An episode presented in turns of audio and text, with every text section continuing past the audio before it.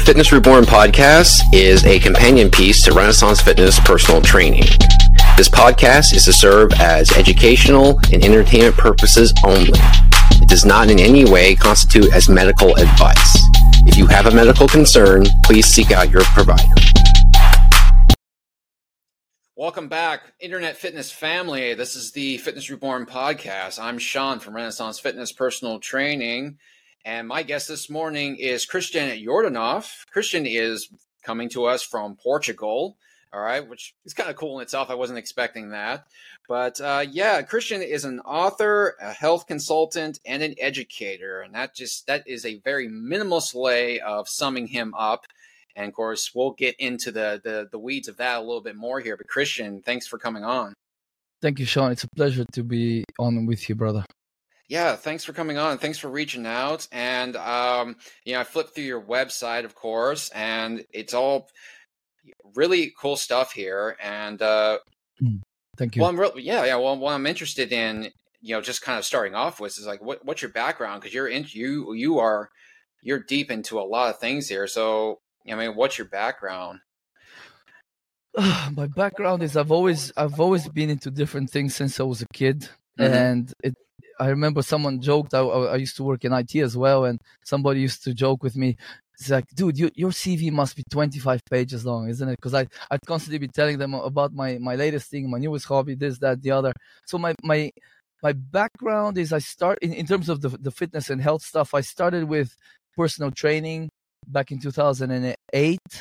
Um, didn't pursue it too much. I've trained Thai boxing in terms of sports the most. I've, I've spent maybe th- three, four years training total Thai boxing. I've done one amateur fight um, uh, at the age of 30. I did it. Uh, so that's kind of my, my sport, my the major part of my my sports background. I've dabbled in other sports a lot. Um, I've also done sports massage and event massage, that which was part of um, uh, an over, a larger neuromuscular therapy course that I never finished because I met my now wife while I was doing it. But I did get the sports massage and event massage certification, and so around 2018 is where I started to really get deeper into kind of functional health, functional medicine, this kind of stuff.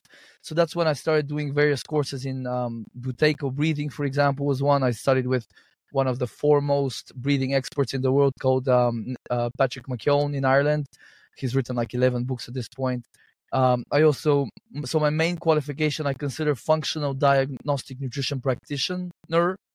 That would be my thing. And that's where I learned how to use lab testing to truly understand the root causes of chronic health problems and how to really address them at a, at a deep level so we can have um, truly uh, uh, uh truly long lasting improvements in, in a person's health.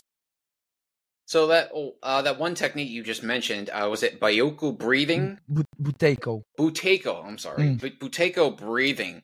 So yeah, um, tell us more about that because I had never heard about that before.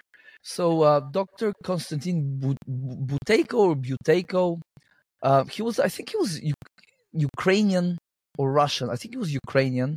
And I think back in the 80s, he came up with this. He basically, he was a doctor. and he saw that the, the sicker people get in the hospital, the more they shallow they tend to breathe. And the sicker a person is, the closer they are to dying, the more they breathe through the mouth, the, the more shallow their breathing is. So he came up with very basic and simple breathing re-education techniques that focus mainly on um, relearning or teaching the person to relearn to remember that they need to breathe through the nose all of the time. And when i say all of the time sure if you're doing like a, a max squat max deadlift or a sprint it sure. doesn't really matter how you're breathing for 20 seconds of, of, or if you're doing wim hof for like two two three minutes it doesn't really that matter. But the rest of the time breathing should be nasal so only in and out through the nose. And actually it shouldn't be what you hear a lot of um i guess uh, less experienced uh, coaches out there telling people to take you know a deep breath and take deep breaths. No, breathing shouldn't really be deep in that way. Breathing should be actually quite um, light. So uh, Patrick has a kind of um, a catchphrase: breathe light to breathe right. And I think it was Lao Tzu that said, or so, some ancient uh, philosopher mystic said, the the the true warrior or the perfected warrior or man or whatever it was, uh, their breathing is imperceptible. So the more optimal your breathing is, the more the less people around you should be able to see that you're actually breathing. So uh, your diaphragm and your tummy should very uh, gently and gradually uh, come in and out, and it should be taken uh, between between 10 to 14 breaths a minute. So what um, Patrick is teaching is that a lot of people's health problems are stemming from uh, quote unquote high, chronic hyperventilation, which is kind of the more medical term, but basically breathing too much, over breathing. So the Buteyko exercises are literally little. Uh, you hold your, you pinch your nose, you do little breath holds, uh, maybe with walking. Uh, if you're a bit more advanced, you could do it if you're a sports person. You could do it whilst running. You could literally hold your breath on an out breath, so you're actually teaching your body to to kind of maintain your levels of CO2. So the whole premise is when we breathe too much or we overbreathe, we expel too much carbon dioxide. And the the idea uh, behind breathing uh, light and breathing right, so breathing less of a volume of air per minute, is that it maintains our carbon dioxide levels. Otherwise, the pH of the blood literally changes. And without that carbon dioxide in the blood, oxygen does not sort of get released from hemoglobin to the tissues to the cells it's called the bohr effect so you can you can look it up on on wikipedia but you need a, a very specific level of ph in the blood, uh, which is mediated by carbon dioxide, in order for optimal oxygenation of the tissues and the cells to occur. So this is what um, Buteyko is all about. Of course, Patrick took it much further. Now he, he also does oxygen advantage, which is he works with athletes, SWAT, SWAT teams, and stuff like that. So he's taken it much further. But the basic premise is we need to breathe less, breathe through the nose, not over breathe, and not take too deep breaths. And um, with these simple little breath hold take uh, ex- the six or seven exercises we can do that in in the space of a month or two you could re-educate yourself to breathe more optimally why is it more important to breathe through your nose as opposed to your mouth so first of all as, as i already mentioned when you breathe through the mouth or mm-hmm. over breathe but mm-hmm. both you expel too much carbon dioxide and that mm-hmm. already cause, causes a shift in blood chemistry. The pH of the blood changes, and then you have suboptimal release of oxygen from hemoglobin. So that's one thing. The other thing is that, and anyone listening can can try this experiment. If you go through the mouth 10 or 20 times, you can feel your pulse rising. So that breathing through the mouth like that actually activates the sympathetic slash fight or flight nervous system. Hmm. So when you actually, so how do you get someone to calm down? Uh, uh, you tell them, you know, relax, breathe slowly. In fact, if someone is having a panic attack and you give them a paper bag to blow in, what are they doing? They're they're they're breathing back their carbon dioxide into the bag, so they're returning that carbon dioxide that they're they've expelled, causing the panic attack. They're putting it back so they're kind of re re um, establishing that carbon dioxide level in the blood. So that's a couple of things and another one is just the the nose is a much better has a much better filtration mechanism for various allergens and pollen and whatever else. So there's quite a number of reasons but if you take anybody with asthma or sleep apnea or um, even kids with adhd uh, if you uh, oftentimes they they will uh, mouth breathe some or all of the time. If you can help them to re-educate themselves about how to breathe you know through the nose uh, which includes with with with adults we tape the mouth at night with some 3m micropore tape. They generally a lot of the like the asthma improves sleep apnea can improve anxiety improves and um, kids with adhd in fact they can actually their attention and their cognition can actually also improve so taping their mouth shut. I mean, is that's uh, it's as easy as that. It's kind of curing sleep apnea, and so the, all these machines, like these uh these uh, breathing machines that people have at night to help them supply with oxygen that they are you know uh, losing obviously as they sleep. All none of that is necessary.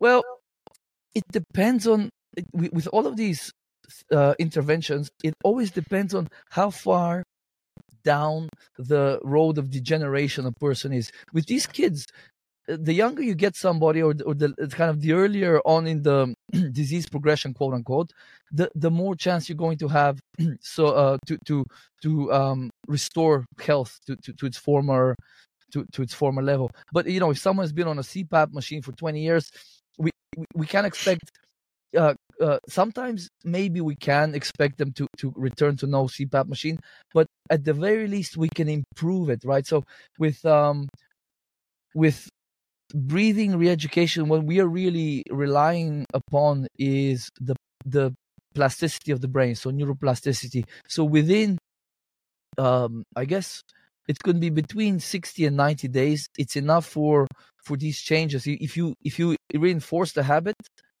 through the again the exercises, taping the mouth at night, you are actually through through again through via neuroplasticity you are rewiring your brain and nervous system to to live this way to be in this modality. So a lot of things will uh, uh, at least the things that had the pathogenesis rooted in the the mouth breathing or the suboptimal breathing over breathing or whatever it was those things will get alleviated. But let's say if you're like 10 years down the line let's say with asthma or some or some other thing or copd uh, chronic obst- uh, obstructive obstructive pulmonary disorder. I think it was if there is tissue generation or scarification, things like that.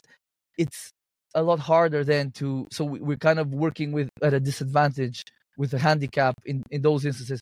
But to answer your question, the sooner you you start intervening with certain certain modalities like like Buteyko breathing, the higher the chance that you will be able to again not need uh, you know CPAP machines or any other sort of uh, technological interventions. So, uh, is it fair to say, like someone is a, like a someone is a small child or a very young adult, if they already are a mouth breather, mm-hmm. then they're already kind of susceptible to things like sleep, uh, sleep apnea? Yeah, absolutely. I, I, in my in my book, in the last chapter, in chapter twelve, I cite a paper. Um, I think Carol Bonuck is the the lead um, researcher there. So the paper was called something along the lines of it's about um, sleep disordered children at three years of age with sleep disordered breathing had a higher percentage uh, or, a higher likelihood of requiring uh, of having special education needs at age eight right? So um a lot of like at least you know if, if you talk to patrick most he can find uh, suboptimal breathing or mouth breathing or, or over breathing, he can find uh, and show you that as a cause, as not necessarily as a causal factor, or at the very least a contributing factor to pretty much any any ailment, right? Interesting. Huh. Yeah. So, all right. So you you got into um, breathing and proper breathing techniques and stuff like that. You're also involved in gut health, right? Mm. So so metabolic health, which I've had a number of guests on this program. We've spoke, uh, spoken at great length about. Um, I think it's universally, I think, understood and accepted that gut health is supremely important. It's called supremely. now, you know, it's called your second brain because yeah. everything that's happening down here, it's being digested. Obviously, is going to be disseminated everywhere else. Yeah. Um, and so, you know, um, brain fog has a lot to do with metabolic disorders and things mm-hmm. like that. And you know, of course, it's far more reaching than that. But how'd you uh, how'd you get into uh, how'd you find your way into gut health, and how does that kind of um, what, what does that potentiate for things like ADHD and even autism? Because I see that you're big into that. You've got a podcast devoted to childhood uh, autism. Isn't that correct? Yeah, yeah. Well, my podcast used to be called Autism and Children's Health. It was all uh-huh. about the research of my book, which is on autism. But I recently changed it to Children's Health podcast because I found a lot of the topics I cover. It's not just uh, families with autistic kids that will benefit from the information. For example, I talk about, let's say, seed oils. We should mm. all families should be eliminating seed oils as much as possible from from their kids from their whole family's diet. So I just discuss, uh, uh, decided to have a more wider um uh, uh a, a, more breadth with the with the podcast so it's all children's health now but mm-hmm. yeah so gut health eh, i'll tell you i kind of one of the reasons uh, uh, so many of the things that i'm good at uh, improving in terms of people's health at some point or another, I suffer from myself. So sleep problems, attention problems, um, uh, you know, a, a number of things. So back in 20, kind of 2018, I guess early nine, 2019, I was experimenting with various different diets. So I tried, I tried everything, dude. I tried. I've, I've been vegan. My fight, my Thai boxing fight, I did that. at all the training one year on a vegan diet or plant-based diet. I've done fully carnivore, um, and everything in between.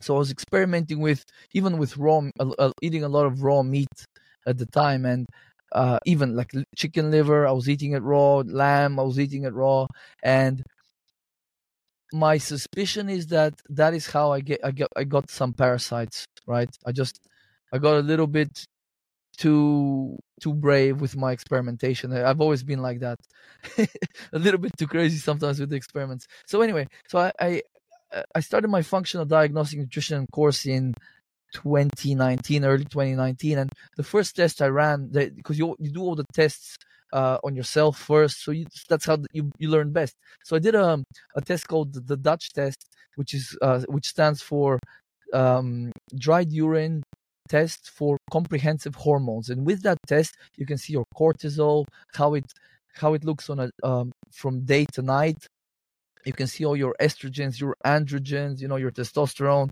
you can see a bunch of other uh, organic acids per- pertaining to detoxification b vitamin status so I remember very very well. I, I was kind of on a on a couple of days trip to Bulgaria, and I I was on the call on the phone with my mentor to, to discuss the test. So she sent me the test. I opened the test, and my testosterone was way down. Like literally, it could be like sixty year old man's uh, testosterone, it may be even lower. Um, it was way bit out of the the bottom of the range, and then all my just all my my cortisol was out of whack. So so she, I started. I I I was so taken aback because I was taking so many supplements, doing all these biohacks. I was like, this can't be right. I think that the lab the lab have, have got it wrong. So she started saying, you know, this could be parasites or it could be heavy metals. So I, I, dude, I even called the lab uh, in the U.S. I'm like, guys, what's the chance that you, you, you did the test wrong? She's like, well, what are you, what are you calling us? Just talk to your provider. Why are you? It's like, no, she, they were very nice, but like, what are you like? This guy is like, just can't accept. I almost couldn't accept that my testosterone was so low and stuff like that. So anyway, so she prompt this prompted me to do a stool test, and I ran a stool test, and with my other, with the main mentor, we were discussing the stool test. So I had Giardia, Blastocystis hominis, which are which are parasitic. Blasto is a, a protozoa, which is kind of a next level advanced bacteria that can also travel up your bile duct into your liver. These guys are nasty as hell. I had candida, and it's very hard to see candida on a stool test because um, for, for due to methodological reasons, it's better to to detect candida with a urine test. But it I had so much candida, even on the stool test, it was like showing up crazy high. Then I had a bunch of dysbiotic, um, uh, bunch of you know Morganella, Pseudomonas, whatever, a bunch of dysbiotic overgrowth type bacteria, which are generally not a problem unless you have dysbiosis, some type of imbalance in the gut. So I was like, whoa, this is crazy. I have to do the mother of all parasite cleanses. So I started with the with the garlics and the oreganos, and I started researching herbs and probiotics. So with with that is where kind of this this interest into gut health because I I, I had the issue, um, and I started to correlate a lot of things. Like like ne- next thing was my mother. I, still hadn't even gra- graduated, and I was like, my mother definitely had H. pylori. I was like, she, all the symptoms she's complaining of. That sounds like exactly H. pylori, which is one of the bacteria we studied that they taught us about. So I, I, so the day I graduated, I ran, I, I got, I got the stool test, ran it on her, and I was exactly right. And since then, every person that I've ran the the stool test, I've always tried to in my mind, or I'd sometimes tell the person, I, I think you have this or that. Let's see what the test returns. And pretty much every single time we're spot on. And, and my mentor told me, you will be surprised how often you're right. If you think someone has, you know, heavy metals, they'll have heavy metals. If you think someone has a lot of candida, they'll have that. So so it was my own journey and then wanting to help a family member and then over the the last few years i just literally almost every single person that I've tested for other things, not necessarily gut related, everybody that comes to me, usually quite a lot of dysfunction, um, they always have some something related to, to the gut that needs to be improved. So over the years, I just have learned all the tools that are required. You know, probiotics, liver flushes, um, digestive support, uh, binders, enemas. When when I kind of talk to a person, I know exactly which of these things in what in what order they need to do in order to restore function to the gut as quickly as possible. Do you have any symptoms of all the stuff that was going on with you before you found out, you know, prior to the lab test? That is such a good question because I was so again it's it's it's when you're doing all these biohacks and taking all these supplements, you can actually mask a lot of problems. Mm. So I, I started thinking back, right? okay, my testosterone was low. I started, I did notice my libido had gone down. I noticed I was waking up at three at night almost every night and couldn't fall back asleep, which is a, a classic sign of parasites. Um, I noticed I was waking up very early and um, I would be drinking up to two liters of coffee a day to keep going. So just oh, I started correlating all these things, and then I I remember when I when I started my my my gut cleanse and I stopped drinking coffee for about a week, it took me like the, the first three four days. My wife, she oh well, she was my girlfriend at the time. She was like, I was so worried about you. You were just sit, lying on the couch, and I had no energy. You know, I was just like, I was just lying on the couch, and man, like when you, that's the thing. A lot of people, it's a the, the reason why it's a good question is a lot of people that maybe in their 30s or 40s or 50s they they're like i'm fine i'm totally fine and when you start to to kind of drill down yeah but like oh i, I don't feel good if i do this I, I can't do that i can't exercise anymore um i have to have like three coffees uh, otherwise like i start yawning in the afternoon i'm not sleeping too well so when you actually drill down people have a lot of stuff going on a lot of the time and they're not feeling fine they're just getting propped up by the coffee or by the stimulants or and then you, they're getting calmed down by the wine or the weed or whatever else. So yeah, just to answer your question, man, like when you start thinking about it, you, I, there were so many things, so many things, and then once I, once I kind of resolved them, then I was, I was back to my vitality. I, I did a few liver flushes. I was doing like detoxing with infrared lights. Uh, you know, sweating a lot, uh, testing my hair for for metals. A lot of metals were coming out of me, and I just like the way I was, I, I was like, I'm I'm optimum, I'm taking all this stuff. But a year later, the way I was, I was like, it's like night and day. I was like, um, uh, uh Richard was his name, was that Hawking guy? I don't want to sound too un- not PC. The dude in the wheelchair that died. Oh, Stephen Hawking. Stephen Hawking and freaking, you know, the Incredible Hulk. You know that I went right. from that to that. You know, no offense to to Hawking, he was a cool dude. Right. So, I mean, you, you you mentioned earlier when I asked you what kind of symptoms or what kind of um, what kind of ways you knew that something was going wrong. You mentioned like a decreased libido, yeah, um, which I think in most cases is probably everybody can easily recognize as a uh, if well here's the truth if you don't recognize it your partner recognizes it yes. um, yeah. decreased libido is a pretty much a hallmark of things that are not really operating at, at optimal level there. Now, I think in men, we pretty much we know what that looks like and ever so does everyone else but what does a decreased libido necessarily look like in a woman? So it, with women it's it's it's complex. It's complex but um uh so uh, with men you know i'll tell you one thing. A great barometer for your general health and your your um, androgenic tone, let's say, is um, um, what's it called? Nocturnal penile tumescence. Okay. Right. So morning wood. right. Right. Yeah. So we we know that. So right. if a dude in his thirties is not getting a lot of morning wood, um, that's probably an indication you, you you may be you may be not optimal right with women it's a little bit harder i suppose uh, one of the one of the things you you kind of um so we, with women it goes hand in hand with um pms or or premenstrual uh, uh, syndrome type symptoms.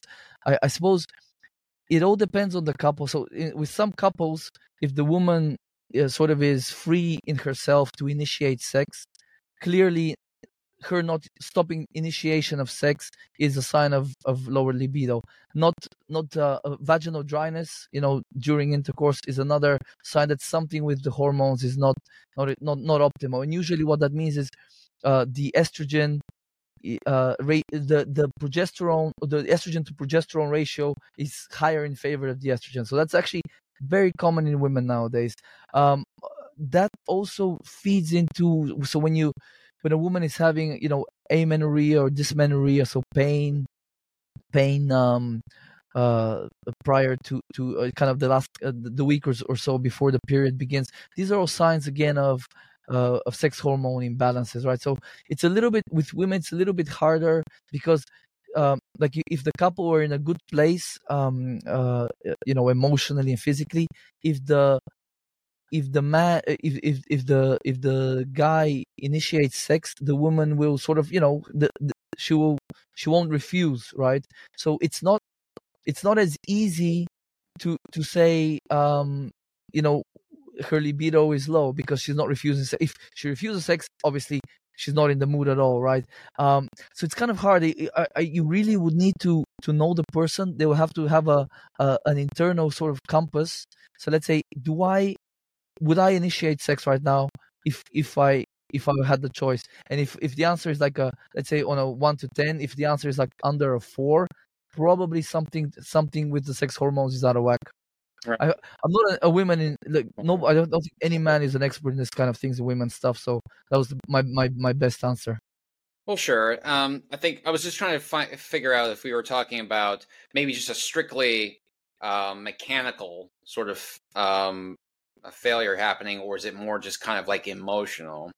Uh, that's kind of where I was going at with that no. with that question there. So with with with women, it's it's, it's again much more complex. But right, guys, with guys, I can for sure say that just because you can achieve an erection does not actually mean that you you are anywhere close to to optimal in terms of your right how your testosterone and uh, it's also the the estrogen to testosterone ratio also matters because there's a lot of guys that even like uh, bodybuilders know this very well. You can get the testosterone level very high, but because it directly aromatizes into estrogen, uh, you you have to be very careful because having a very high estrogen, even with a high testosterone, can have a lot of negative effects in men.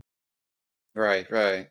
So I mean, just kind of kind of dramatically uh, switch gears here. So um, now you, you said earlier that your you know, your children's health podcast was mainly centered around autism, but now then you um, you broadened it to make mm-hmm. it more encompassing of childhood uh, health in general mm-hmm. here. But what was the interest in uh, autism, and how does how and does that tie into everything that we've talked about so far?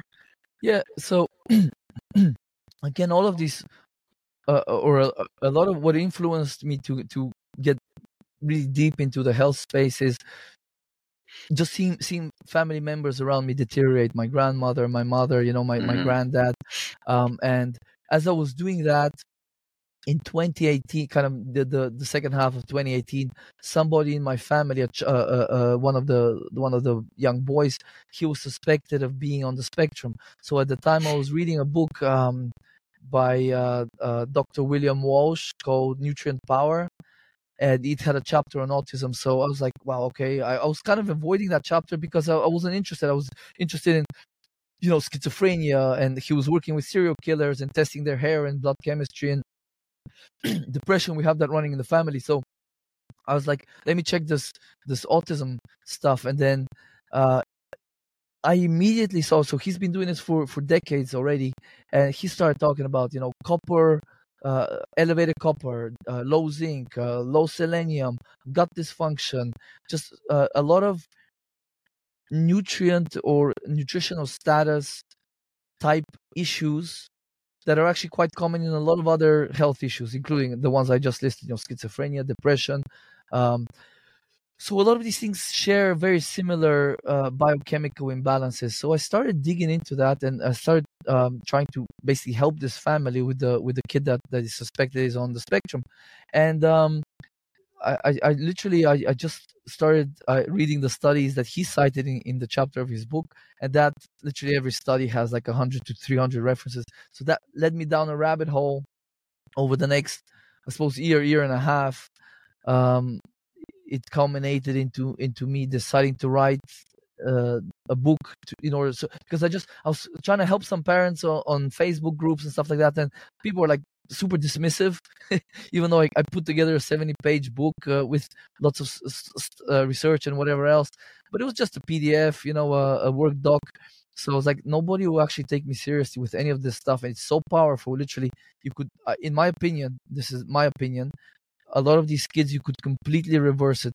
Like on it. This is my opinion. I'm not medical advice or anything uh, to anyone out there, but um, so it's very powerful information. So I said they will only take me seriously when I publish a book with all the research cited in the back. So that's what I did in eight in eight months with a lot of coffee and a lot of nootropic supplements and a lot of time at the computer. I wrote, researched, wrote, edited, and basically published this book in eight months. So in March in March 2020 is when when I published it before the just as the big lockdown started happening. So that kind of threw a spanner in the big launch I was expecting. But that's kind of how I got into autism. And I'll tell you, Seann, this is like what one area where it's been it's been very very painful to see how how difficult it is to, to get through to a lot of parents because they usually they, they kind of go through the medical system when their child is diagnosed and they're they're literally they're um, just told it's there's no cure it's for life and um, you know it's genetic so there's nothing you can do. So their com- their wings are completely clipped from day one. It's a devastating thing and I, I believe a lot of these parents they just they don't they ha- don't have any hope. They don't believe anything can be done but I, I was talking to one lady. Somebody introduced me to her on through Facebook.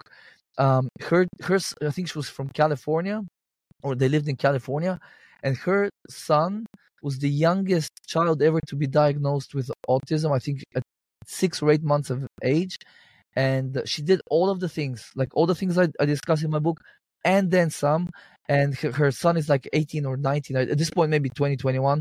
and she said that he's completely uh, neurotypical, except if if he stops taking certain supplements, there there is certain things that he regresses around. But that's kind of the power, I believe, of just nutrients and just identifying with a few simple lab tests, uh, chemical, biochemical, uh, gut metabolic imbalances. And again, this is this isn't just for autism. I believe any any non-terminal condition or disease or, or whatever you want to call it, if you start intervening early enough, and including cancer, I'll, I'll add, for multiple sclerosis, if you start intervening early enough, the right way, I believe a lot of these things are complete uh, able. Uh, people are able to completely restore their health to the prior days where they didn't have that condition. Well, that kind of goes back. That kind of uh, falls back on the uh, medical profession, doesn't it? Because that requires an official di- official diagnosis. I mean, a lot of times no treatment starts unless something gets officially diagnosed and sometimes that, that comes too late so that's not yeah. necessarily on the parents if we're talking about oh, autism oh, or anything no. yeah it, it, it, it, really is uh, on the backs of the uh, medical doctor isn't it yeah man but, uh, look I, for the parents all i have for the parents is, is compassion and empathy bro right. honestly that's all I. That's all I have. I. It's for me. It's exactly. It's the system is so messed up because if you if you it's so infuriating. It, they they have this uh, phrase the wait and see approach. So I, I was talking to one lady in, in Africa. I, I kind of helped them out for a while with their child. So um, their kid, dude, for months and months wouldn't poop. Like literally, they had to just induce uh, a poop with a, a, douche, you know, like an enema. It, it's a horrible experience for the kid and the parents, of course. But um, so they, they took this kid left, right, and center. Um, uh, they, they went to a gastroenterologist, and this is many many cases like this, not not just one. I'm just giving one example: gastroenterologist, neurologist, pediatric neurologist, etc. And um, they, they would be like, you know, like come back in six months. Literally, they'll be like, do nothing, no test. Like, you know, come back in six months and see how he is. It could be like a, a this could be a, and it wasn't just constipation, but i'm just this could be a delay. That could be a delay. Her older son apparently they diagnosed him with autism and then a couple of years later they took away the diagnosis. But you see zero help was actually conf- uh, given to these parents until they until they actually talked to me right? I told them go go do some blood tests. They couldn't we couldn't get any tests uh, like the more advanced tests to africa they were too expensive. Mm-hmm. uh, they managed to get some uh, supplements from the states but until dude like years and years until uh, someone like me that kind of knew what to do until the, the the system and this is we're talking millions of people zero help. If if you're lucky they'll provide zero help. With many people they just make it worse unfortunately with with you know if you, if you talk about um, certain medications that just kind of block off metabolic pathways deplete certain things or just Mhm. cause imbalances so if you're lucky they'll they'll, they'll do nothing and in many cases they'll just make it worse. So it- it's very painful to watch for me um and to be honest I, I don't even know i don't even know what to say further you know Yeah, yeah. So, well, I mean, this is au- autism. Obviously, is very complex, and nobody really fully understands it. But if you could t- tell us, like, what don't we understand about autism? Because I know I know next to nothing about it, other than what might be, you know, considered extreme versions versus something that's more like Asperger's. Yeah. I think what the average person on the street doesn't know is that, I, I, and most parents don't know, which is why I wrote the book, is, and a lot of doctors probably don't know. I'd say most doctors probably still don't know, um, is that uh, these kids are suffering. If you take an average autistic kid that's f- five years old or six, seven years old, they're invariably going to have one or more of the following. So, uh, decreased ability to detoxify toxins like heavy metals and chemicals, increased toxic metal burden, gut dysfunction, candida, bacterial overgrowth, low levels of quote unquote, you know, beneficial bacteria, a lot of food sensitivities, immune system dysregulation, um, and, and there's a number of other things, right, that I, I discuss in the book. So, what the average person doesn't know is a lot of these things have been correlated with autism severity. So gut dysfunction, toxic metals, um, trying to think what else, certain I- immune system di- irregularity or dysregulation type things. So a lot of these things, the the, the I guess to to explain basically, kids with let's say that had higher levels of uh, toxic metals detected or scored worse on gut dysfunction uh, criteria tended to have quote unquote higher severity autism than the kids than the opposite right? So what people need to understand is that our biochemical state and our nutritional status and how uh, you know how well we're able to detoxify foreign compounds coming in what, the amount of a burden we have uh, of those foreign compounds on the body will greatly um, influence our not just our, our physical health but our psychological health our, our mental state because the body and the mind are one. If when you think about it um, when you think a thought you are literally creating proteins. You're you you are influencing so that the, the emotions are mediated by things like dopamine serotonin you know neurotransmitters um, uh, hormones you know estrogen testosterone. So these things literally we can influence those uh, like you can literally change your hormonal milieu just by thinking things. Like if you if you start imagining um you know a, a an axe wielding murderer chasing you down a dark hallway you will literally you, if if we have like a um a continuous monitoring of, of your um uh, you know of your blood. Your cortisol will start rising your adrenaline will start rising rising other things will start rising. So we so the mind and the body are one. So if someone like let's say someone has just to give another example has alzheimer's or dementia it's not like some weird genetic thing or the person isn't like or someone is not not very let's say bright. Um i know some people are you know more s- smarter than others but a lot of the times these things are affected by um just our diet lifestyle and environment i guess that is what I, what i'm trying to say right uh, so without going too too far away from the from from your question a lot of these kids have uh, imbalances that are easily tested for, easily testable. So with simple urine test, dried blood spot test, you can do at home, stool testing. We can very quickly identify vitamin B deficiencies. We can see if toxic, too many toxic metals are, are being excreted in the hair or very little. If very little toxic metals are being excreted in the hair, that generally means the person's state of health is not good because everybody should have some some excretion of toxic metals.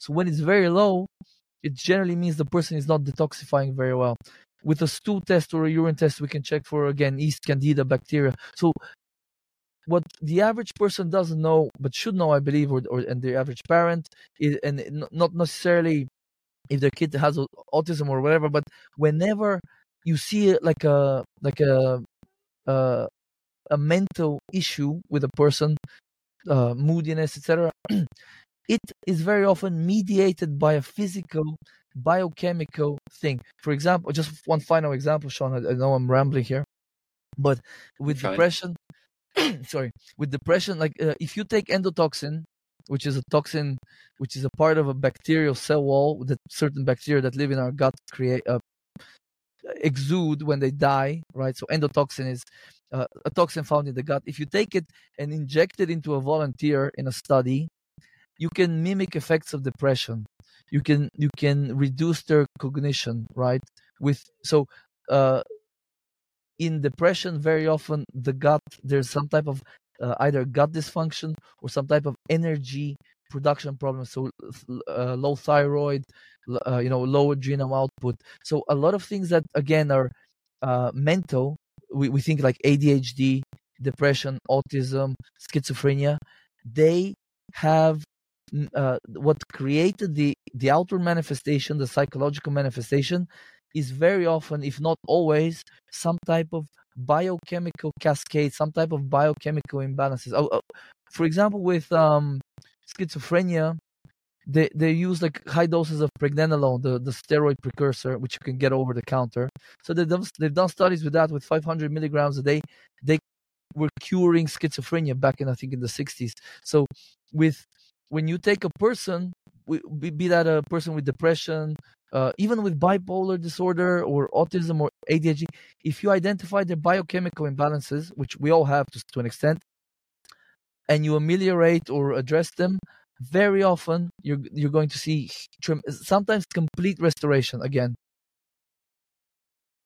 Um, with something like ADHD and autism, I mean, we talked a lot about the biochemical testing of it, like in the blood and the, or in the fecal matter. Um, is that is that as easily as uh, detectable and like on brain scans and stuff like that, where you're you're measuring neuroactivity, like Alzheimer's or Parkinson's, something like that? Like, can you actually see like the difference between the on the imaging between like someone who has autism on one end, however mild it might be, and hmm. versus somebody who is not diagnosed with autism? I've actually not really, I, I'm not really dug deep into the brain scanning and imaging side of things, to be honest. So I can't really speak to that. Gotcha, gotcha. Yeah, I, I'm just sort of curious there because we know with Alzheimer's, like we can see physical, hmm. there's physical building of plaque, uh, yeah. building up in the brain. Um, and I just kind of wonder if if that was sort of similar. I'll tell you, if j- just regarding Alzheimer's, I have one neighbor here that I believe that's what he has, or some type of dementia, because we we're here like two or three years, and every time he sees me out with the dog, he will always ask me if she is a lady, and he'll tell you the same things. He doesn't remember recent events, but he can talk about you know um, stuff that happened 30 years ago. Um, so definitely he has something, and this is one thing I, on my journey as a, as a health practitioner. Is, it's been painful to realize I cannot help everybody. Mm-hmm. But if mm-hmm. that person was my parent or or like someone close to me that I could like let's say reach if, if I could tell his wife, what would I tell his wife to, to give that person? Or or let, let's say if it was it was my, my partner, just so I'm not giving fucking medical advice, I'm sorry. so I would uh, yes, there is plaques building up. Uh, we can see right uh, in in Alzheimer's, but um, when it comes to when it comes to it, I believe a lot of a lot of um, what's causal behind um, Alzheimer's is a lot of the polyunsaturated fatty acids, so omega six type seed oils. I believe if you look at a lot of people are like, oh, look at sugar, look at sugar consumption, and then juxtapose that on disease stats, and uh, the two go hand in hand. But you could kind of do the same thing with seed oils. And when you actually really start to understand the molecular mechanisms, it's uh, sugar in the absence of seed oils, I don't think would really do all that much damage. And you really, uh, in order to start um, lipogenesis, creating fat out of carbohydrates, you need to eat like a pound of, of carbohydrates or a pound of sugar a day to start actually creating fats right? But in the presence of seed oils now we, we talk in seriously horrendous damage because um, for, for many reasons right? So with someone with alzheimer's i believe a lot of that neurodegeneration is is coming from uh, the there's a lot of these fats uh, fatty acids circulating around the body and the body will use whatever it has. It's like you're building a house and constantly renovating a house and you don't you're running out of bricks. So i'm giving you a bunch of polyunsaturated fatty acids like you know empty coke bottles. So you're putting coke bottles in the in the wall instead of bricks here and there. And if you do if you take in enough and this is like this is our uh, my granny that i believe that's what caused her atherosclerosis people were literally drenching everything in seed oils here in the south of Portugal, right? So if you do that on a long enough timeline, coupled with accumulating toxic exposure, there's a lot of oxidative stress getting caused in the body and a lot of peroxidation of these fatty acids. Now, these fatty acids have become parts of neurons, parts of you know brain cells, other other cells, uh, cellular membranes. So they they become uh, uh, less they have less integrity than a cell with uh, saturated fatty acids in the in the kind of in the outer layers. So a lot of this degeneration is because of seed oils to begin with and a lack of antioxidants to protect. So a person with Alzheimer's, out uh, or let's say myself or my wife, whatever, Jesus touch wood, I would start really pumping a lot of vitamin E into that person, like high quality, full spectrum vitamin E, because vitamin E uh, helps to protect these polyunsaturated fatty acids from peroxidation. And when they get peroxidized or they get burned for fuel, you know, in the mitochondria, they cause a, lo- a lot of extra damage around them. And that damage can be literally either damaging to the cellular components or the cells themselves, or it can be carcinogenic. So vitamin E would be something that would ameliorate that very quickly. And uh, there's another supplement I've been researching recently. It's a uh, methylene blue. So they they apparently they dude I apparently I just found out today they're doing studies with methylene blue that they were curing Alzheimer's with it, right? So I would start really removing all the polyunsaturated fatty acids. I would start adding antioxidants and all the minerals, of course, that are lacking from the diet. And I'll start adding real saturated fat, but not too much to the diet with high quality protein and a decent amount of uh, fructose and glucose. You, apparently, the if you take glucose and fructose together, fructose doesn't actually require insulin to be metabolized, but it helps to metabolize the glucose. So when you take even sucrose or honey, it has less of a glycemic impact than starch like potatoes or bread. So I think we've been demonizing sugar uh, uh, maybe the industry has been kind of the, the, the seed oil industry, big big agri, has been using sugar as a scapegoat, whilst the seed oils are the real driver of disease in our society. So you, you said uh, just a moment ago, like you you live in South Portugal, right? And uh, there's a lot of use of seed oils, yeah, uh, in the dieting. Are you referring to the famous Mediterranean diet? Is, no, is so, you, no, so the, okay. the Mediterranean diet the Mediterranean diet purportedly is super awesome, and uh-huh. because they use um, um, olive fish, oil, olive oil, yeah, that yeah, kind of stuff. Yeah, yeah but fish, fish has it doesn't really have mono. So olive oil is monounsaturated fat predominantly, with a little bit of poly and a tiny bit of saturated. Uh, mm-hmm. Uh, fish will have generally will have a little bit of you know omega threes polyunsaturated, and um, but the thing is uh, if you if you take uh, the um, Mediterranean diet and has a lot of nuts, a lot of those nuts, uh, a lot of that will have omega sixes. But the Mediterranean diet itself is great, especially when it's seasonal, fresh, organic, etc. But if you look at what people are eating now or how people are cooking at home, when you go to the supermarket here, you can literally buy a more than a gallon. It's a five liter tub of sunflower oil. So people fry everything in it. They make pastries with it. If you go any any processed product, pretty much like in the states, mm. um, uh, you know, you have those pastries, whatever fried bits and pieces, uh, uh, fried potatoes in the restaurants. Everything is with these um some most in in Europe here it's mostly sunflower oil. In the states, it's probably a lot more soybean oil now. But um, so despite the so despite the fact that yes, we we eat fish here and we eat these other things. They're great. The seed oils are have permeated society or diet so holy that um you know there's almost no escaping them. You have to literally like you have to be a little bit orthorexic. Yeah, I kind of tell my clients when it comes to seed oils, this is the one area where I allow you to be a little bit orthorexic and crazy about it. It's that important. Gotcha, gotcha. Why do you think it caught on so well? Or because they're cheap. Oh. So think about it like this, right? So sugar was great mm-hmm. uh, when, when it was start. They started mass producing sugar, and you know, today I was kind of thinking, yes, sugar, sugar and disease do go up in tandem, but also when if you look at sh- uh, sugar uh, production and sugar consumption, it also kind of coincides with the industrial revolution, this huge mm-hmm. upswing in society and technology. So I'm not even sugar is, is all that bad. Now I personally don't eat sugar on its own. I like honey and fruit and stuff like that.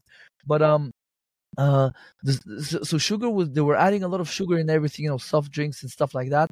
But seed oils are even cheaper and you're adding even more calories, right? And you, you know, you to, to make a food really tasty, you can put sugar, you can put uh, fat. If you put the two together, you know, we're talking cake, cheesecake. It's it's awesome. So it's a really cheap ingredient to add bulk and calories and, and whatever else you need to food at, at, a very low cost. So I think that's really the main reason why why it's being used now. If you want to turn conspiracy tinfoil hat wearing conspiracy theorist, I think uh, they're the the people that want to control society are enjoying the fact that these are these omega six polyunsaturated fatty acids are highly estrogenic, highly inflammatory. You know, they're mediators for a, a bunch of things like prostaglandins, leukotrienes, things that are that cause inflammation and damage in the body. So probably if, if I was uh, someone that wanted to to have people uh, to be you know weak, so they they get diseased faster, so they can come into my lap or my hands as a pharmaceutical industry, so I can give them the remedy for their ills. I'd be happy to to continue subsidize. Which, by the way, seed oil or the the seed crop uh, industry is very heavily subsidized by the U.S. government. So you can you can see why it's so cheap and so prevalent as well. That's another reason. So, all right. So you you wrote this book on on autism. Mm-hmm. Was it specifically mm-hmm. autism? You you wrote yeah. you wrote a couple of books, right? or is that no, the only one? Just, the, just one. the one. Just yeah. the one. Okay. So you know you've done all this. You've done all this work. You've become proficient in metabolic health, in personal mm-hmm. training, and um, breathing. Uh, you've written a book. You know. Um, so what's next for you? I mean, I, I I'd love to write. I have ideas for maybe three three books or so at the moment, but I also have ideas for courses. So I'm I I, I thought I it would come to me by now, but I'm still wondering what's what's really next for me to to to do. I the moment I'm really enjoying working with clients one to one, just impacting people at, at a deep level, just helping helping to really address things and create habits for life that will, will really serve them. But I, I know that won't really scale, uh, and it's it's kind of not exhausting. I really love it, but it, it's it's a lot of work, and I wish I could reach more people. So I'm going to probably start working on a on a on a more broad based book. I have this great book all about longevity because that's how I got into health. It was all about reversing the damage I did to my body in my 20s with my poor lifestyle. So I got into longevity and all this biohacking for that reason. So I, I have an idea for a book that is all about getting back to thriving, which is kind of the title. So please don't don't anybody steal the title of my my my my uh, uh, hopefully uh, to be out soon book not soon but in the next couple of years so yeah um, i want to i want to reach more people and I, I another thing i, I kind of want to focus on is helping parents to be prepared better i think uh, this is another thing i another belief of mine that is well supported, of course, by evidence, is a lot of autism and childhood conditions are a result of suboptimal health in the mother, especially uh, to begin with, right? So if we can uh, teach uh, young young couples how to take better care of themselves, how to how to get the woman detoxed and healthy and her nutritional status really up there, especially the minerals, because it, it can take years to truly replenish mineral levels to optimal levels. Um, if we can do that and teach these people all about diet supplementation, lifestyle things that reduce quote unquote toxic burden on, on the, themselves and their, their family, then we're setting up that not just that child, but that fam that entire family's lineage for multi generational good health. You know, and we are the result of our health is the result of the previous generations. If we look at the health of uh, young folks today, we're really in trouble. Uh, uh, the, the way the trend is looking to be set. So I believe Great. we really we really need to. That's the like I love most of my clients kind of middle aged and, and older, but um, and I, I love doing that work. But to to make a truly big impact, we have to reach the younger folks ASAP. Yeah, and that's that point has been made before by people I've had on. It's like you really have to. I mean, not to say that you know the ones who are middle aged now are doomed. Hmm. Um, honestly, at 40 years old, I'm. I think I'm middle aged. 40? Yes, I'm 40. Oh wow. Uh, okay. Yeah. Yeah. thank, well, I didn't well, think that. Well, thank you. Uh, yeah, but you know when when you consider that most people typically expire around their early 80s, 40 years old is midlife. Yeah. So um, but yeah, I think the farther back that you look, when you in terms of like say my son's age or my daughter's age, the people who are coming up behind me, um, if you can tap into them or reach to them primarily, I think you're prop you're probably gonna. It's probably a much smarter strategy. Yeah. Um, again, I don't not saying that anyone who is my age or older is doomed. I don't like to think of myself as doomed. I don't think that's a healthy way of looking at anything. But I think you're exactly right about that. Um, I think folks, folks. Uh, so I've worked with folks as, as old as seventy-two. Yeah, I have a couple of clients at the moment that are in their sixties. So I love working with these folks, especially because they want to help themselves. So I, I believe um, a lot of uh, these folks they they're a little bit you know kind of uh, you know i'm not saying they're all like rich or whatever but they're a little bit more more comfortable they, they kind of may maybe paid off their mortgage they, they don't have as many sort of uh, overheads so they can invest more in their health. So they're yeah. actually easier easier to to, to help uh, because they have more time. But these young folks there's so many things pulling them this that direction. They really need some type of guiding um not mentor because you know we I'm, I'm i consider myself you know i don't consider myself old enough to be anybody's mentor or wise enough yet but they need somebody like a big brotherly support to really kind of uh to nurture this in them because otherwise all the temptations of society are, are re- really gonna take over yeah, and I think that's probably that's probably another big issue in itself. Is like you you know you have younger people that are thrown into thrown into the world without any real mentorship or leadership. Um, and that's hmm. kind of, I mean, speaking for myself, I think that's kind of where I, I really suffered a lot. Because I didn't have a lot of explicit Same. I didn't have a lot of explicit guidance about what direction to go. And in some Same ways, here. I like that. I like that freedom where I could choose my path and then take it. But then once I chose my path, I was like, okay, what am I going to do from here? It's not as simple as just say, we'll start walking. Well, I can start walking. I can walk myself right off the edge of a cliff. Yeah. Um, it's it's just not helpful as much as it used. It's not as helpful as much as it used to be when you have like mentorships, apprenticeships, and that kind of stuff, and just you know maybe this is maybe this is really kind of Western centric because I think it's less so that in other countries like four towards the east and stuff like that, where you hmm. have hmm. a very clear, um, a very clear, a clearer and larger respect for people who have been down the road and been around yeah. the block more than you. But anyways, um, kind of. I agree. I agree completely. No, I, I agree with you, Seann. I, I, I wish I had some someone like a like a, an uncle or a cousin back in the day back when i was like uh, in my early late or middle and late teens to kind of just tell me you know you don't have to you know you don't have to uh, try to impress the guys and you don't have to yeah. try to be look cool because just to uh, a lot of these kids nowadays just for the sake of being accepted or, or being cool or not being a you know uh, uncool whatever we do do so many stupid things and uh, i wish like now my, my nephew he's kind of in in he, uh, about 10 and I can see like my my uh, my family is struggling a little bit with him. He's a little bit you know unruly, and I wish I he could come here for for a few months so uh, I could kind of show him you know what I value, and maybe some of it will imprint on him, like the value my health and value bo- reading books and value knowledge and and uh, loving nature and respecting nature and uh, uh, loving the animal world and respecting it and caring for it this kind of things. And i think if kids see that that is cool they will they will um and not just kids but you know young people if they see that that is cool so if we influencers on instagram on tv they were like you know i'm all about you know uh, planting trees and um you know uh, eating organic and like growing my own food.